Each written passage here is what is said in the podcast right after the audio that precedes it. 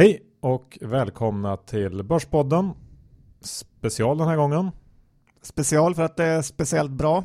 Ja, rapportspecial också. Avsnitt nummer 127 i ordningen och eh, det är ju med mig Johan Isaksson och dig Jorma Kontio. Även känd som John Skogman. Det är jag. Jorma Kontio är ju travkusk så jag vet inte vad jag sa det för. Nej. Men så är det. Det här ska bli väldigt kul avsnitt eftersom du är ju en av Sveriges bästa rapporthandlare och när du guidar oss igenom det här så känns det nästan lite som fusk att ha den här informationen innan rapporterna. Ja, det är nog extremt överdrivet sagt, men eh, vi ska titta på en del av de rapporter som kommer att komma in nästa vecka när jag inte är på plats. För du ska ut och steka i Alperna. Lite så, ja. Innan vi kör igång så ska vi säga några ord om vår sponsor DeGiro Ja, den härliga nätmäklaren DeGiro har ett härligt erbjudande till våra lyssnare helt enkelt. Och det handlar om att de tusen första nya kunderna som signar upp sig på DeGiro.se eh, får kortagefritt handel upp till 1000 kronor under en tre månaders eh, period. Alltså 1000 kronor i gratis courtage under tre månader om man signar upp sig mellan det här avsnittet och nästa. Och allt man behöver göra är att eh, dels såklart öppna konto på Diro, men även skicka ett eh, mail till kunder.diro.se där man svarar på frågan Vem är Sveriges billigaste nätmäklare? Och eh, jag gissar att eh, vad man ska svara på den frågan. Ja, precis. Det kan man ju fundera på ett tag. Men eh, något mer man ska skriva i mejlet? Nej, man ska ha rubriken Börspodden så att de vet att det är ni. Så öppna konto på giro.se, få gratis courtage och utnyttja i tre månader till upp till 1000 kronor. Det blir inte lättare än så. Vi kan twittra ut, twittra ut instruktionerna med så att det inte blir så krångligt. Det gör vi. Nu kör vi igång veckans avsnitt.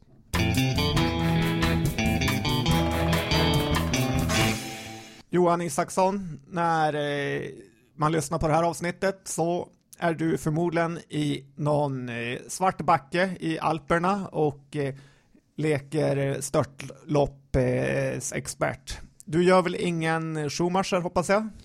Jag ska försöka undvika det, det vore jättetråkigt faktiskt. Så ehm, jag ska ta det lugnt. Jag är ju där med barnen också så att det kanske blir ganska lugnt. Men det är inte det vi ska prata om John. Eh, vi ska prata rapporter idag, men innan det så vill du gå in på något ja, lite mjukare kan man säga, lite trading-relaterat snack. Ja, eftersom rapporter är ju det som trading ställs på sin spets så kan det vara kul att titta lite på hur det fungerar här ute i tradingvärlden och hur du och jag tänker Johan. Ja, hur tänker du då? Nej men Johan, så här var det. När jag hade jobbat ungefär ett år på Remium så hade jag utvecklingssamtal med min chef då. Och han sa det han gillade med mig och det han såg som var en av mina absoluta styrkor var att eh, jag kunde gå kort eller så kallat blanka marknaden. Att det var precis samma sak för mig som att eh, gå lång. Att jag inte brydde mig om jag var lång eller kort. Och han sa att eh, det han hade sett var att många hade mycket svårare att våga blanka än att till exempel bara vara lång. Och tyvärr måste jag säga att jag känner att jag tappat lite av det där. Dels för att jag gett upp många av de större bolagen då datahandeln fullständigt eh, tagit över. Men under min storhetsperiod här 2008-2009 så var jag nog en av Sveriges största trader i SSAB. Och eh, en rolig anekdot som jag kan berätta därifrån att eh, när jag jobbade min första dag på Remium så var det mitt under rapportperioden och eh, då fick jag sitta bredvid tradingchefen som man ofta får göra när man är på ett nytt jobb och eh, då hade Volvo kommit med rapport och han gick kort en herrans eh, massa Volvo. Han klickade och stönade lite och så frågade jag hur det gick. Då sa han dåligt. Jag förlorade just 240 000. Några timmar senare öppnade USA och hux flux hade han tjänat tillbaka 140 000. Då tänkte jag, här kommer det bli kul att jobba. Ja Johan, jag hade tänkt att vi ska titta lite på dina styrkor och eh, svagheter med. Ja, absolut, det kan vara intressant. Dina styrkor är ju kylan.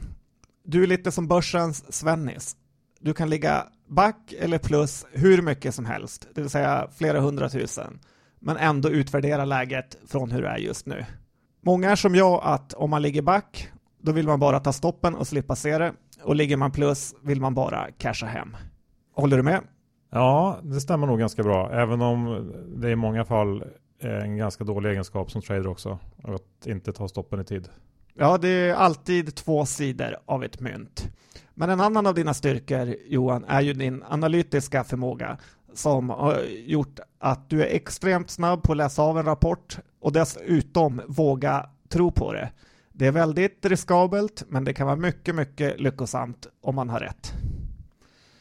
Ja, absolut. Det är nog eh, kanske det enda jag är okej okay på när det gäller trading. Så eh, det stämmer nog.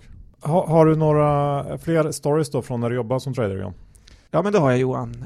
Under alla mina år så fanns det en legend på Remium. Det var en myt om en person som kallades för Statte.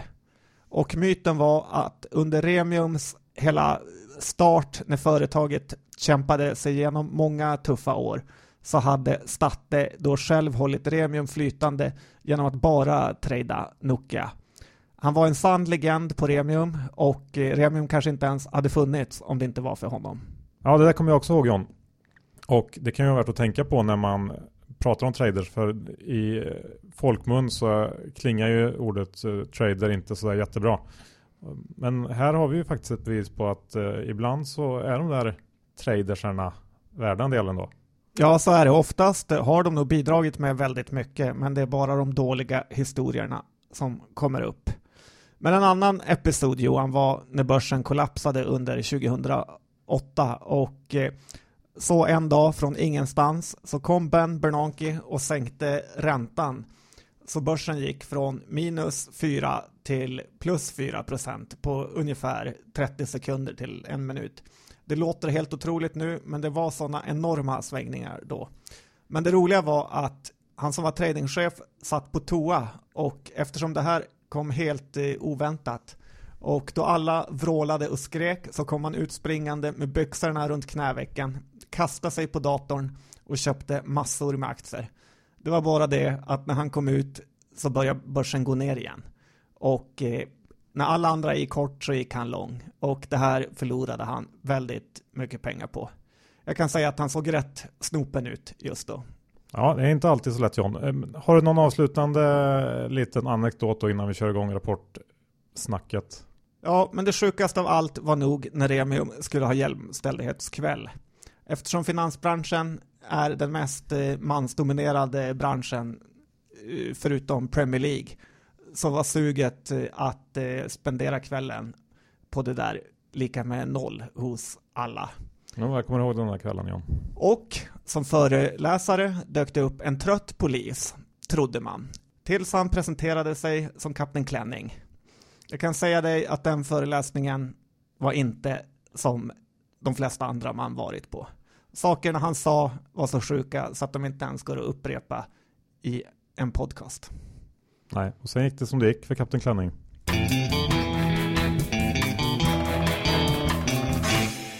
Så Johan, nu var det dags för dig att ta över rodret och guida oss igenom hela Sveriges tyngsta rapporter.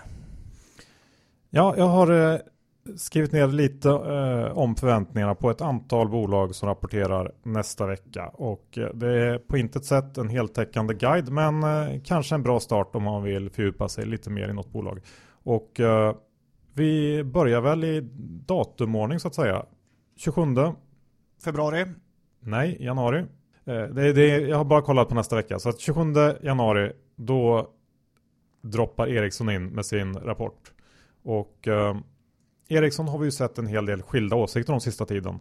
Svenska mäklarhus har höjt, Nordea, Carnegie, medan till exempel Goldman har sänkt sin rek. Och det bäddar ju för en ganska spännande rapport. Och Ericsson är en aktie som brukar kunna röra på sig väldigt mycket på rapport. Och jag skulle tro att det blir så även den här gången. Ja, de vägrar ju att guida. Ja, de brukar sällan eh, göra det om det inte avviker helt. Men fokus i rapporten det blir eh, kostnadsbesparingarna. De måste visa att besparingarna biter och eh, ingjuta lite förtroende i marknaden eh, i den här frågan. Eh, att de kan nå sitt mål på 9 miljarder som de har satt upp. Sen vill man ju också se lite extra på utvecklingen i USA och eh, kanske framförallt Kina. I Kina så har man sagt att man väntar sig en stabil marknad under 2016. Där eh, China Unicom och China Telecom ska lyfta lite grann medan China Mobiles volymer kommer att minska. Så att eh, det där ska ta ut varandra ungefär. Eh, jag har sett en del som är tveksamma där. Men där får man hålla koll. Och i USA så har ju Networks varit ett sorgebarn under året. Och med ett tapp på ungefär 30% Q1 till Q3. Och där får man ju säga att jämförelsetalen börjar se lite enklare ut. Och vi borde kunna se ett upptick där. Resultatmässigt så ska de komma in på helåret med en vinst per aktie på 4,20 ungefär. Och en utdelning på 3,60. Det blir lite spännande. Nu är ju alla aktier väldigt nedtryckta så att det ska bli intressant att se var var förväntansbilden ligger. Det känns som en väldigt svår rapportperiod generellt sett. Men du jag. har uppgraderat till köp.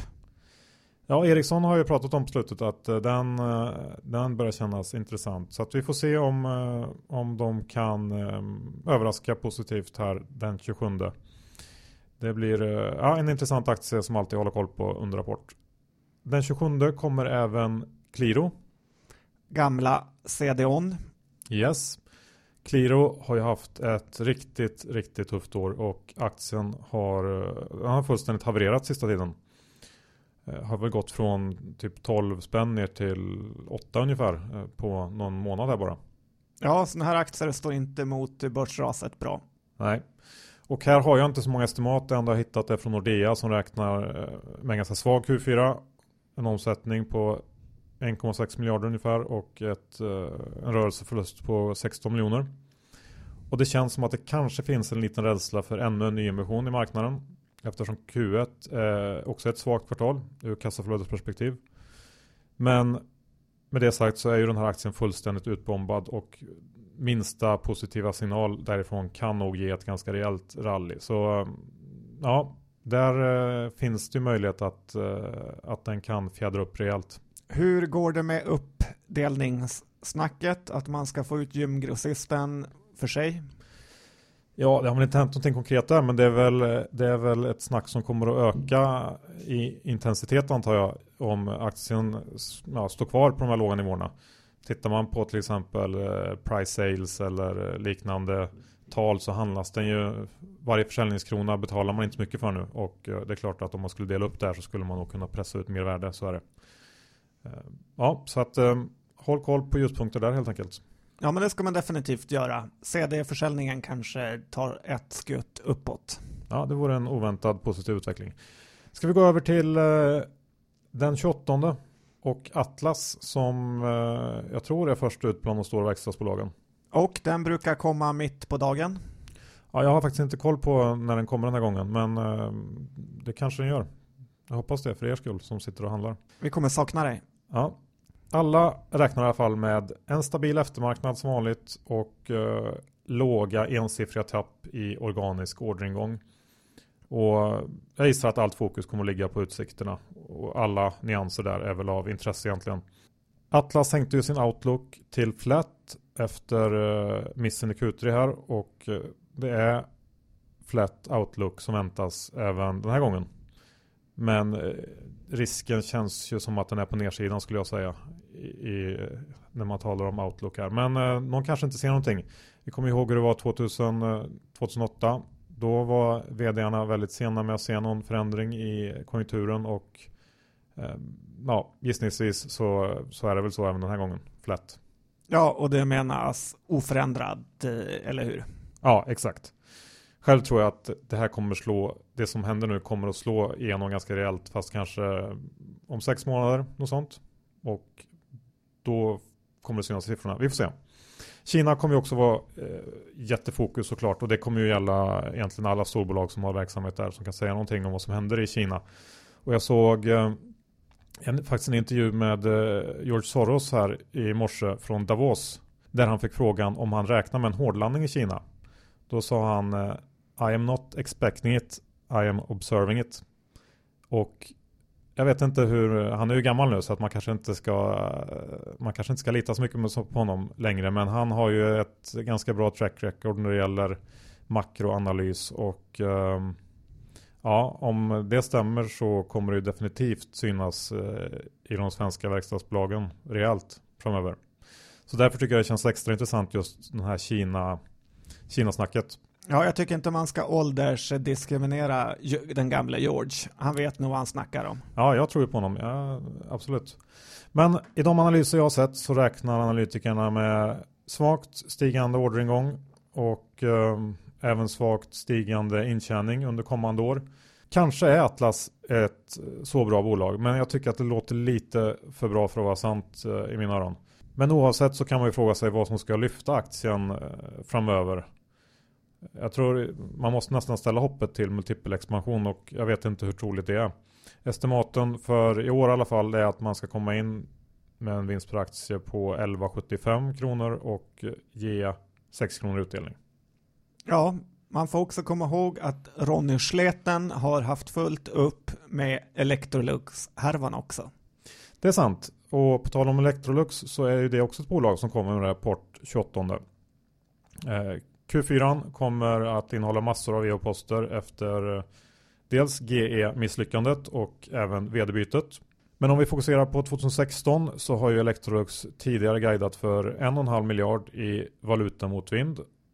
kostnadsbesparingar på 750 miljoner och 550 miljoner i lägre råvarukostnader eh, inför 2016. Och med det här i bakhuvudet så räknar ändå de flesta analytiker med att vinsten, vinsten ska stiga med någonstans 20-30% under 2016 jämfört med eh, det justerade resultatet för 2015.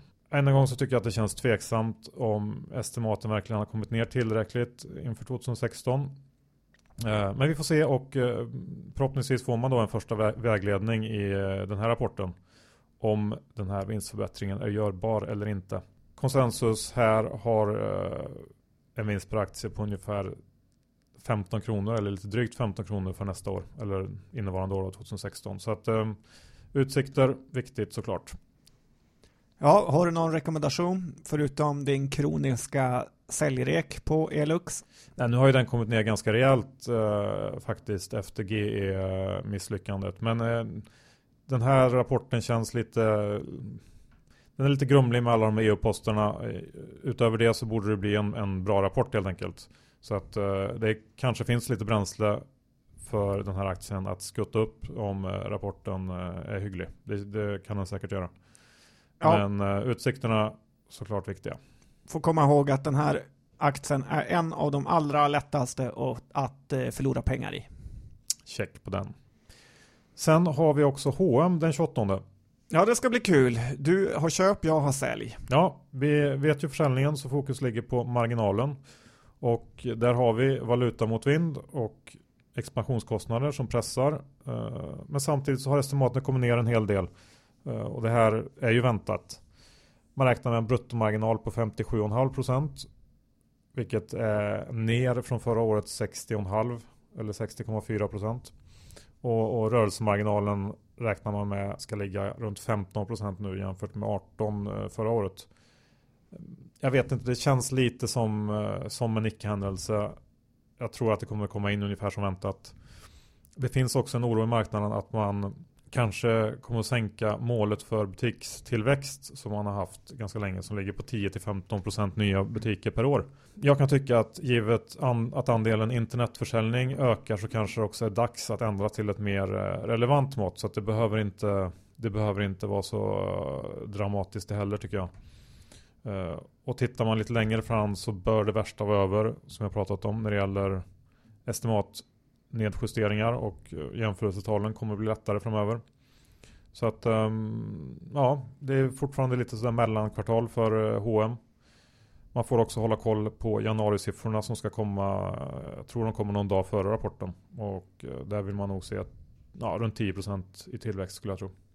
Ja, det var H&M det. Det är dags för pojken Persson att börja leverera lite. Ja, jag har också sett spekulationer på tal om Persson att det kanske är läge för dem att gå in och handla lite aktier igen. Det var någon som hade räknat på det där och sa att förra gången H&M hade tappat så här så var de inne och köpte. Kanske kommer de in. Ja, de äger ju så lite där så att det kan vara bra att öka upp. Mm. 28 har vi också Getinge. Den gamla plåtböjarkoncernen. ja, kanske man kan säga. Ett sorgebarn har det i alla fall varit och nu räknar man med att det här är sista kvartalsrapporten med fallande marginaler på ett tag. Man har haft, jag tror det här i så fall är den tolfte kvartalsrapporten i rad där man har eh, fallande marginaler. Men sen ska det vända. Vi får se hur det blir med det för eh, emerging markets är svaga och det håller tillbaka tillväxten även 2016. Och det är en tillväxt som väntas bli kanske någon ynka procent organiskt eh, kommande år. Så det är inte så mycket att hoppas på där utan det, det som ska lyfta marginalen det är omstruktureringar och sparpaket. Det kommer inte heller slå igenom eh, nu utan först eh, Q1 2016. Så att eh, här handlar det om att ledningen ska gjuta mod i marknaden, övertyga att man, eh, att man är på rätt väg. Och eh, lyckas de med det så kan säkert aktien eh, gå upp lite på det. Så alla kommentarer om hur det fortlöper det är intressant. De siktar på 2,5-3 miljarder i besparingar fram till 2019. Eh, så det kanske samtidigt är lite för tidigt för marknaden att ta fasta på det här än. Jag vet inte. Men ehm, det är helt klart det man kikar på. Jag förstår att börsen tröttnar lite på de här förvärvsmaskinerna och de eviga omstruktureringskostnaderna. Det är knappt så att eh, det känns värt att köpa något på lång sikt. Nej, lite, lite sån känsla får man ju och uh, det är klart uh, marknaden kanske hellre väntar ett år innan man vill börja prisa in de här förbättringarna. För om de lyckas med, med hela det här sparpaketet så, så kommer ju vinsten öka ganska rejält för Geting och då, då ser det ganska billigt ut om man tror på det. Spännande. Vad har vi mer på agendan? Ja, 28 är en ganska intensiv dag. Tele2 kommer. Det är i och för sig brukar vara ganska tråkiga rapporter från operatörerna. Tele2 har guidat för ett, eh, ett justerat ebitda-resultat i intervallet 5,6 till 5,8 miljarder. Och det är väl precis där någonstans det kommer att hamna. Fokus blir såklart på guidance för 2016. Vad jag har kunnat se så räknar marknaden med eh, ett litet tapp där mot eh, 2015. Snittestimatet ligger någonstans 5,4 miljarder för justerad ebitda.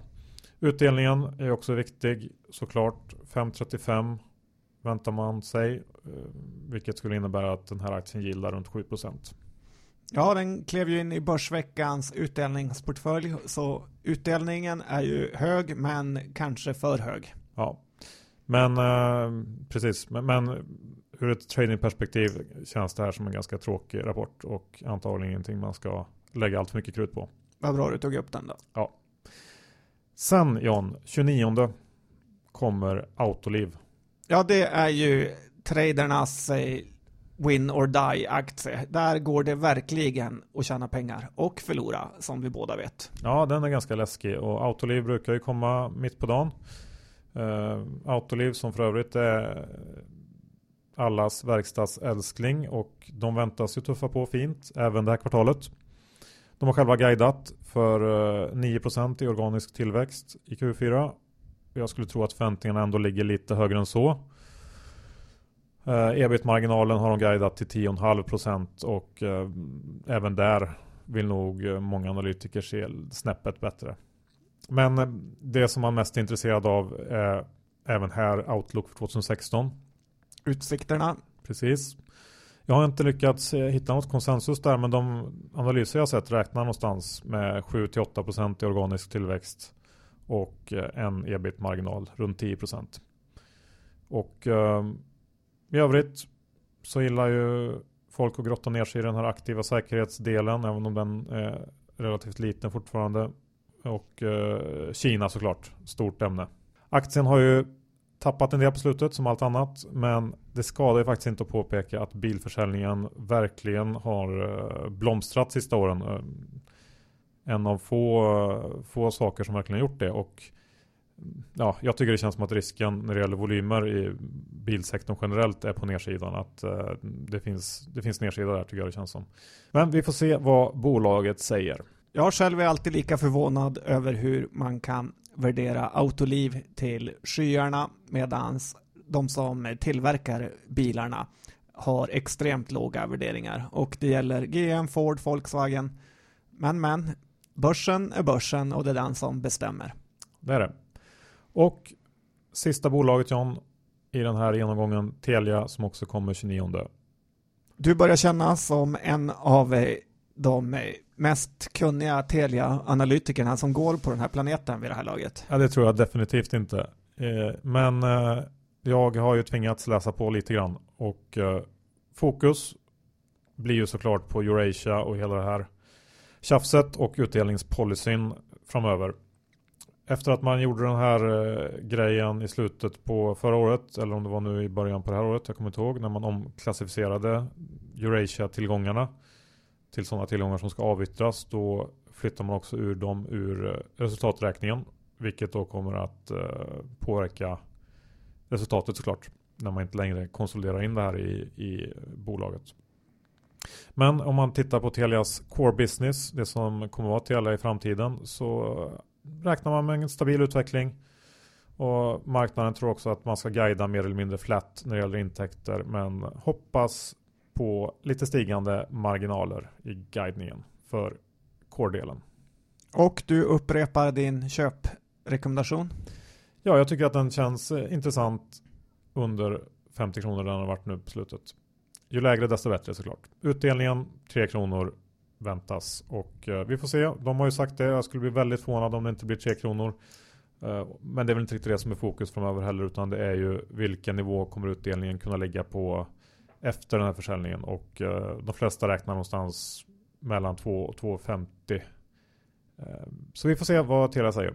Och jag antar att du menar under 40 och inte 50? Precis, det menar jag.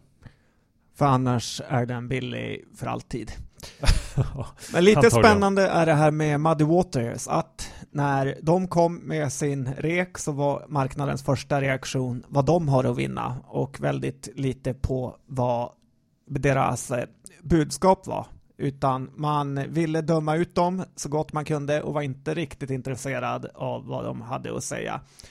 Lite som eh, Börspodden ibland Johan, när vi dömer ut företag. Det är vi som får skiten och inte företaget. Men nu har det väl visat sig att de har varit eh, ganska duktiga på att hitta det marknaden har hittat i efterhand. Ja, man får ju eh, säga att de hade mer rätt än vad man trodde från början. Och uh, samtidigt så måste man också säga att det är inte riktigt slut på den här sagan än. Utan vi får ju se vad som händer när allting är klart. Och vi får se vad Telia gör med pengarna de får in. Och, ja. Men visst John, jag håller med dig. Så är det. Men intressant att eh, Kviberg och Öresund har tankat på rejält med Telia-aktier. Han utger ju sig själv ha ett sjätte sinne för aktier och eh, det kanske han har även i den här surdegen. Ja, vi får se. Men eh, för att knyta ihop säcken lite grann så får man väl säga att eh, Kina känns ju som en eh, gemensam nämnare när, man, när det gäller det man ska titta på. Framförallt i, i verkstad såklart. Och eh, ja, vad säger vdarna? Har de sett någonting konstigt eller eh, tuffar det på? Ja, det kan ju till och med vara så att börsen gärna vill se att de har sett något dåligt så att det kan bli bättre senare. Om de inte har sett något så kanske det kommer längre fram.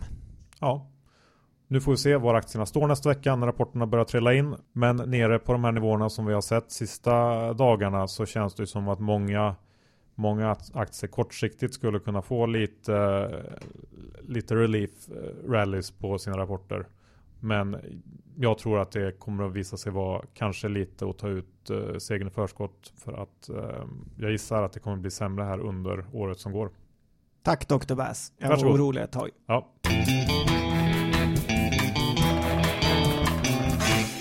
Så Johan, det var rapport eh, specialavsnittet. Jag tror inte man kan komma över så här mycket matnyttig information någon annanstans. Det kan man säkert, men i alla fall en början att ha med sig. Så får man eh, grotta in sig ännu djupare om man vill ha något eh, ännu mer eh... gossigt. Ja. Och sen kom ihåg Giro-tävlingen att eh, ni får gratis courtage i tre månader om ni signar upp er som nya kunder mellan det här avsnittet och nästa avsnitt. Allt ni behöver göra är att eh, skicka ett mail till kunder.digiro.se e och eh, skriva Digiro kan jag väl tipsa om om ja. de vill ha gratis courtage. Så gör det så får ni testa på hur det är att eh, trada gratis helt enkelt. Ja, och det är inte så dumt. I övrigt så måste vi säga att det var kul att så många har anmält sig till eh, bion. Ja, vi gör allt för att försöka utöka salongen, Ja. även om det kostar oss eh, Satan. bra sagt. Men det gör vi så gärna. Ja, så att nu idag, fredag, så har vi ju släppt, lyckats få tag på 100 platser till i den här salongen. Ja, och om ni anmäler er, se till att kom, för det kommer bli lite av eh, vårens happening för aktieintresserade. Ja. Tack så mycket för att ni lyssnade på Börspodden så hörs vi om en vecka igen. Och ta det lugnt i rapporterna. Tack och hej!